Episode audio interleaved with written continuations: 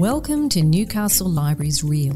Newcastle Libraries can be accessed from wherever you live with the Newcastle Library app.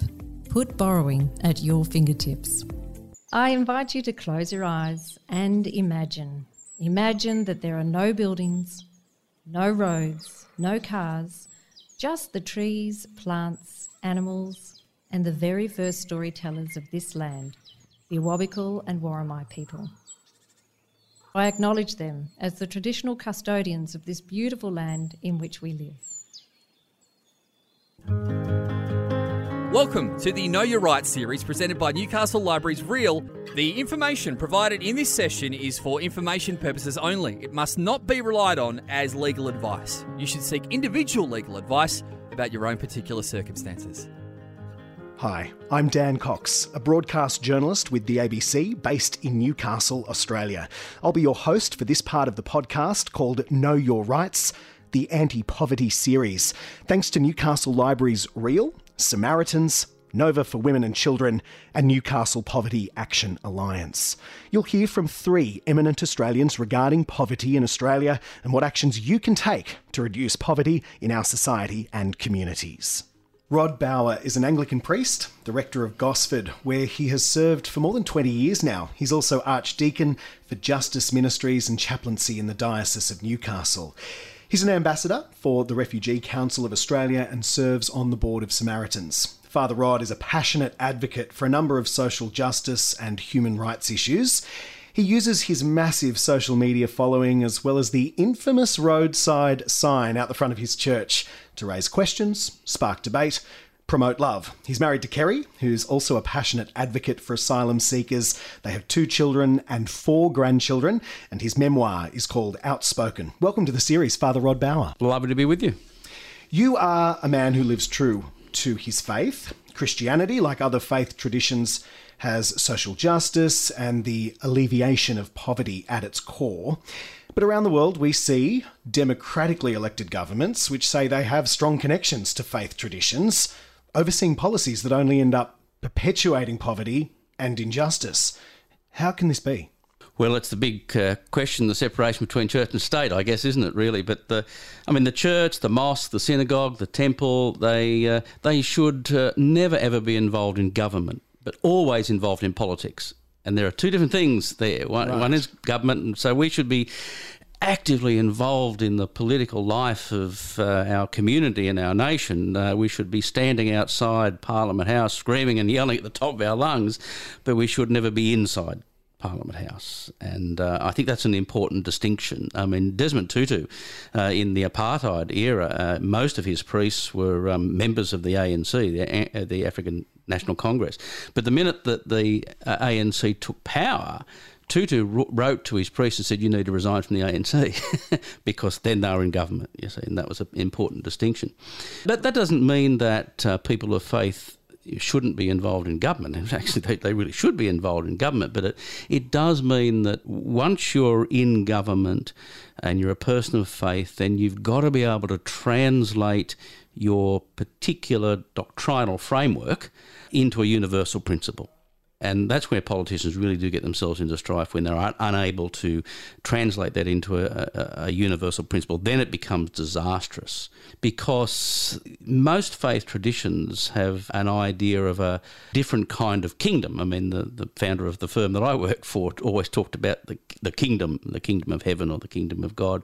And he wasn't talking about what happens after you die and where, all that sort of stuff. That really wasn't what he was interested in. He was interested in a, an alternative way of being that we might now call a just society. And often that actually does clash with the uh, the agenda of government, and and so they there's there's got to be that tension there, but it needs to be sort of outside Parliament House screaming and yelling, not inside at the desk. Your book is called Outspoken, and you are certainly that, standing out the front of Parliament, screaming and yelling. Um, your book talks about injustice and publicly calling out those who perpetuate it. But being outspoken also makes you a target for those who would prefer that you weren't so outspoken. So, how do you keep doing that and facing up to it day after day? I don't want to sound trite because I know this can sound trite, but I actually do draw my strength and my inspiration and guidance from a first century Galilean rabbi. That's where it comes from for me. You know, uh, he's so passionate about this alternative kingdom, this uh, this this alternative state of being that we might call a just society. And so that's primarily where I get it, but it's not only where I get it from. Until very recently, I've served on the board of the Samaritans Foundation, the Anglican social welfare arm in in Newcastle Hunter and and uh, uh, and Central Coast. And uh, and I draw enormous inspiration and strength from those people with whom we partner. And, you know, these people get out of bed every morning and step into extraordinary adversity. And I think, wow, you know, I don't know whether I could do that. I mean, uh, they're just so inspiring, and their strength and their ability to engage adversity and get through their day is, is so inspiring. They really have to budget everything, I suppose. And I remember thinking and talking to a woman years ago, and she said to me, you have to budget everything, Carol, even down to how much cereal you put in a bowl of a morning because you have to make that one packet of cereal last however long it lasts. And I guess thirdly, I get incredible strength and inspiration. I get these days I get to the privilege of working with a lot of year 12 students. And these young people are so switched on.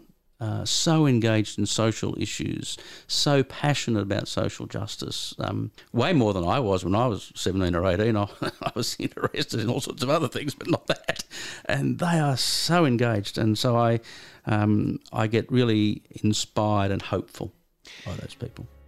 Did you know that you can find law handbooks, tenants' rights manuals, and other helpful legal information and links in the Newcastle Library's e library? Look for business, law, and consumer information on our website. You talked there about the group of people that wake up and walk straight into adversity. Let's talk about the impact of COVID 19 when it comes to poverty and people who are most disadvantaged in our communities. What are you experiencing in your parish and your community? What's your view of the impact of COVID 19? Well, I mean, people, you know, say we're all in this together, and that's true. We are all in this together. But sometimes people say we're on the same boat. We are definitely not on the same boat.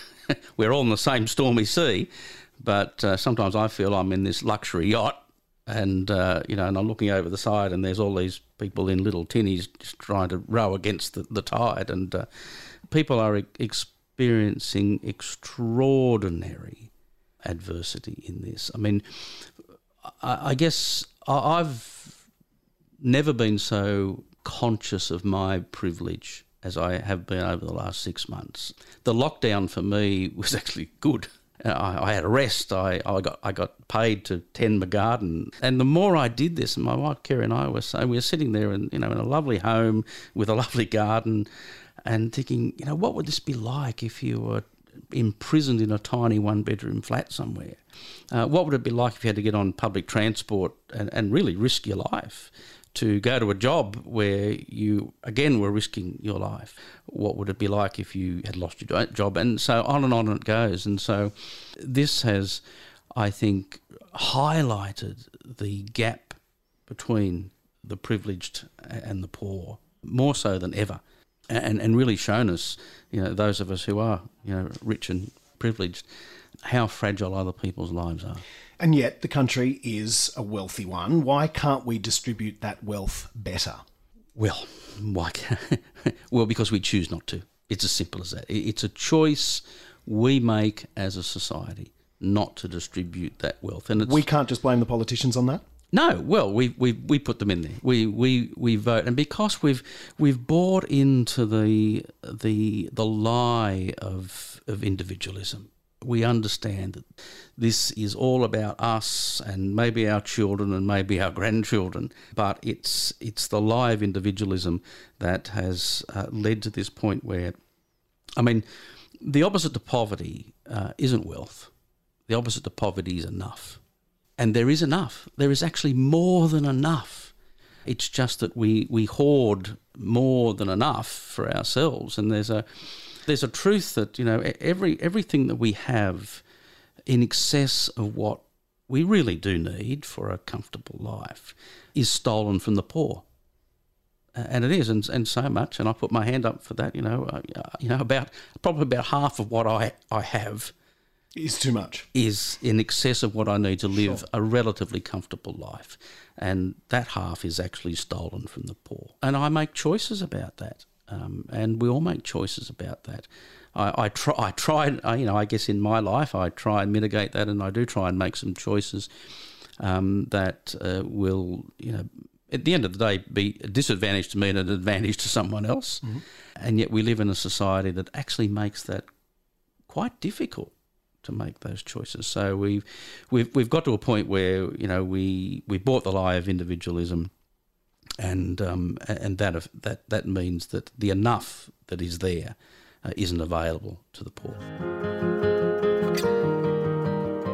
And since we've had this whole supplement. It's allowed me and many others in my situation, like my father, my father's friends, my friends, everybody I know who is on um, Centrelink and who is receiving the supplement, are either doing a lot better financially, mentally, socially, most of the times, all of those. I think it's time for people to realize it's not about being able to live on those wages. It's about being able to live instead of survive.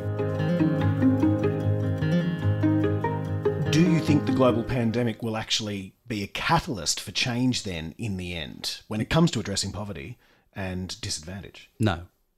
I don't. I I, that doesn't sound very hopeful, does it? But um, I think the pandemic has actually. I mean, we're all we're all pretty good for a little while, and we you know so we're all in this together, and let's try and you know and uh, help each other and reach out. And uh, but you th- that didn't last very long. It, it, it really did subside fairly quickly, and and and now it's. Um, you know, uh, I, I, think it's increased our, our, sense of individualism. I think it's increased our sense of, of isolation. Um, you've now got um, people taking the Victorian government to court on because they've had to shut their business down and, and their human rights are being abused. So you've got this rampant individualism trying to overcome what's been a, a decision made for the common good. I, I think we're not there yet. Access to justice and knowing your rights is what really matters to us. If it matters to you too, please share the Know Your Rights series on Newcastle Libraries Reel with your friends and rate us and review us on iTunes the Anzac spirit that you speak of there, the we're all in this together, has certainly been felt for the last few months. You, you think it's already over. What do you think the public needs to do now and know about to bring about change then? Well, what do we need to know? I mean, it's, it's interesting that facts don't, the surveys tell us that facts actually don't change people's minds anymore. Right. Uh, so uh, there, there, there needs to be more than facts. There, there needs to be truth. And you know, a couple of years ago, uh, post truth was the word of the year in that sense. So, uh, truth is what we do with facts. And, and so we, we've got the facts. The fact is that uh, you know we uh, we have to navigate our way through this pandemic, and, and part of the way we do that is uh, by occasional locking down, and which you know has an incredibly deleterious effect on the economy. Um, but the truth that we use, and that's where you know we, we start to manipulate and spin and, and do all sorts of things. So I think what people need to be able to do is relearn what truth is. Uh, in a post-truth world, in a in a world of spin and manipulation and um, and uh, and social media and um, and media domination by a uh, a certain group that is really um, not about media, but is about manipulation of government for their own purposes. And so somehow or other, we have to be able to see through that Otherwise, this rampant individualism will continue to gather the enough into 1% of the population, and the other 99% are never going to have enough. Father Rod, I know you're not an economist, but you do deal at the grassroots with people who are on the other end of government policy when it comes to economy, things like job seeker, job keeper. I want to ask you about Australia's way of managing the economy in the middle of the pandemic, addressing poverty. What are your thoughts on JobKeeper, Job Seeker? I've really got to congratulate the. I don't do this very often. Just, I've got to congratulate the government on on JobKeeper and on, on Job Seeker. Uh, without that, uh, it just would have been an incredibly economic disaster, and people would no longer be job ready to go back to you know when the economy opens up again. Hopefully, uh, as soon as we can. Um, so, but it has it has highlighted, especially in terms of um, job seeker. We can do this. We can actually do this. We can raise the rate. We can at least attempt to make the job seeker payment enough to pay the rent to put some food on the table. And we've been able to address you know, uh, the, the rate of, of job seeker. We've uh, been able to address homelessness uh, in the most extraordinary way. Now, I know that's probably not sustainable in its current expression. However, we've seen, and, and in some sense, the government's showed its hand in this way that government can actually do this. It can actually address poverty uh, if the will of the people is there. Since we've had this whole supplement, it's allowed me and many others in my situation, like my father, my father's friends, my friends, everybody I know who is on um, Centrelink and who is receiving the supplement are either doing a lot better financially, mentally, socially, most of the times all of those. It's allowed me to like go out and buy clothes, go out and buy things I need for my studies, go out and buy interview clothes. It just feels so liberating and so so good to be able to be self-reliant like that. It's peace of mind, which is something that is incredibly incredibly valuable when you've lived with the constant threat and thought of, am I going to be able to make it through this week? Which is thoughts that I don't wish on anybody because it just, it's a constant, constant stress. We'll end at some point some of those measures. Uh, are you concerned about that cliff edge, if you like? Oh, enormously, because the minute that uh, JobKeeper gets switched off, and whether that happens in March next year or not, well, I guess that remains to be seen. But the minute that that gets switched off, unless the economy has opened up substantially by then, uh, which I'd be very surprised because we're seeing again in um, in Israel uh, in the last week and uh, Spain and some of the other European countries. The attempts to open up have allowed the virus to spread again. So we're going to go through this backwards and forwards. If JobKeeper is cut off in March, the economy will go over a cliff. There is no doubt about it. There will be mass redundancies and um, and mass bankruptcies. There is there is no way to avoid this. So, I mean, economically, uh, uh, we we know that we can deal with debt, uh, especially at the moment, and uh, so debt isn't our debt is not, not our problem. Bad economic management will be our problem. So, what do you say to someone who says we can't afford months and months and months of JobKeeper and JobSeeker? Oh, I, I, would say listen to the economists. They, they, the, economists are saying yes, we can. We can afford uh, a substantial amount of debt in, in Australia. Let's talk about digital communication. And uh, you and I are face to face today, but there was very much a possibility that we'd be doing this online.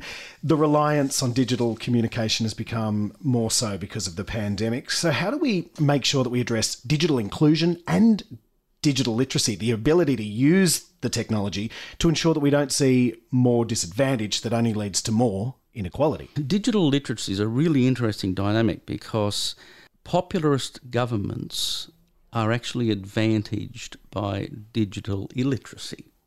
So there's no real motivation for a populist government to um, to seek to educate people digitally because it will it will disadvantage them. So you know, social media is very good at promoting fear and, and isolation, and that all plays into certain styles of, of, of, government. And honestly, that's, you know, when social media makes us feel afraid and isolated, that's right exactly where Amazon and Google and Facebook and Apple want us. They want us alone and afraid and isolated with no viable means of comfort apart from their products. And so digital literacy is not high on the agenda of any of those big digital companies or on the agenda of, of most governments because that's where that's where they want us and they want us to um, be reliant on their support in our aloneness and our isolation and our fear, relying on their perceived protection. and so that's a. I think it's a much more difficult dynamic than people really realise because there's no there's no real support in government or in um, in big business for, for digital literacy because um, digital literacy would be based at its best on helping us to discern what is true, uh, and there lies the problem. What about social inclusion? This has only been exacerbated, of course, by the pandemic. How can we get better at supporting meaningful connections with others uh, to avoid social poverty and isolation that I, no doubt some of your people you work with are experiencing right now? I think social media uh, has has really proven we've been juggling this one for a few years now um, because you know it's it's about the online community and and and and yes, there are certain connections made, but I I think it's becoming clearer that they they are not particularly life enhancing. Sure, connections. You are engaging with people you may not have engaged with because they're oh, not in Gosford. I, I engage with hundred thousand people a week on social media all around the world. Yeah, um, Some not so meaningful though, obviously. Yeah, I mean, I I think that can be helpful in some ways, but what I'm always trying to do, and I think what I've learnt now is important, is that I want to be feeding those people that I engage with online in, in social media. I want to be feeding them into actual communities. Otherwise, ultimately, it's just smoke in the wind, to be honest. And so, more and more now, we're uh, looking for local communities around Australia. People, people contact me and say, "Oh, you know, you know, where can I find a church like yours?" Or you know, and what they're really asking is, "Where can I find community with whom I resonate?" That's what they're asking. And so I'm I'm learning now to try and find avenues within some of the major cities and, and, and regional centres where I know people that I can say, look, contact this person. Uh, they've got a lot of community connections, not only in church but you know across the, the, the wider community, and they will help you find a place. And I think that's where it can work. There's such a public concept of poverty as purely being lacking in material wealth, whereas actually there's so many forms of poverty. And I think the most insidious one is social poverty, mm. where you, you lack connection, you mm. lack identity. Mm.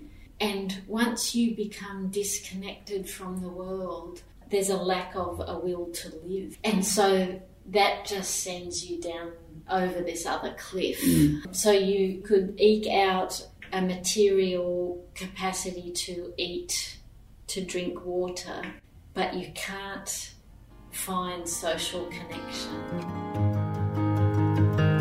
Have you been doing church online? Yeah, we do. Uh, it doesn't translate very well, to be honest, online, um, because as an Anglican, our worship is the five senses basically, and uh, and, and, more.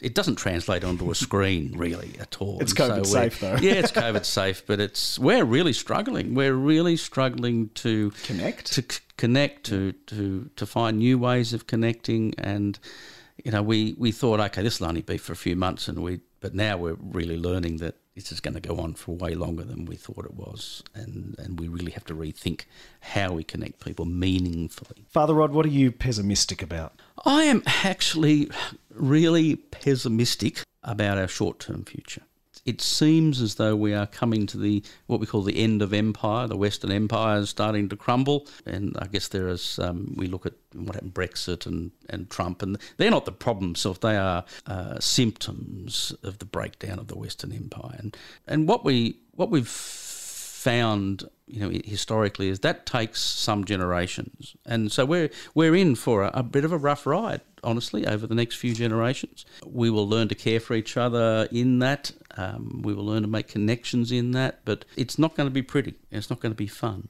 But what we have discovered historically that what happens at the end of an empire is that small sustainable communities start to arise. Um, if you look at the end of the Roman Empire, out of that came the monastic movement, and basically that was just small, sustainable communities popping up uh, all over Europe, uh, and eventually morphed into the, I guess, the Benedictines, and and then became corrupted, and that's, that's but so short term, I'm quite pessimistic, and I think we're in for a bit of a rough ride. I better ask you about your optimisms then. Um, long term, tell me what you're excited about. I think, as, as I mentioned, um, you know, working with Year 12 students is what actually gives me hope. The, these young people are incredibly switched on.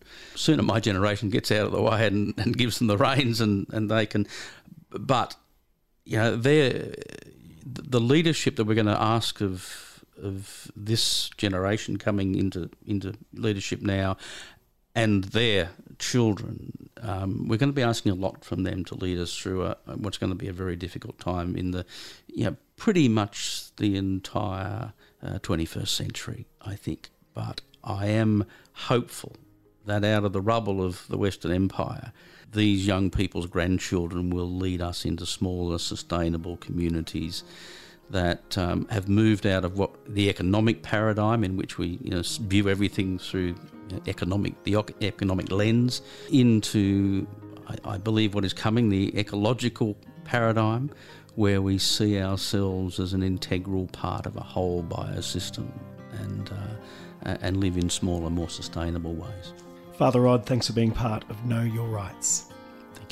Thanks so much for listening to the Know Your Rights Anti Poverty series. Thanks to Newcastle Libraries Real, Samaritans, Nova for Women and Children, and Newcastle Poverty Action Alliance. Make sure you rate and review the podcast wherever you listen. Help spread the message. Thanks for listening to the Know Your Rights series presented by Newcastle Libraries Real. We hope this has raised your awareness this has been a Newcastle Libraries Real production.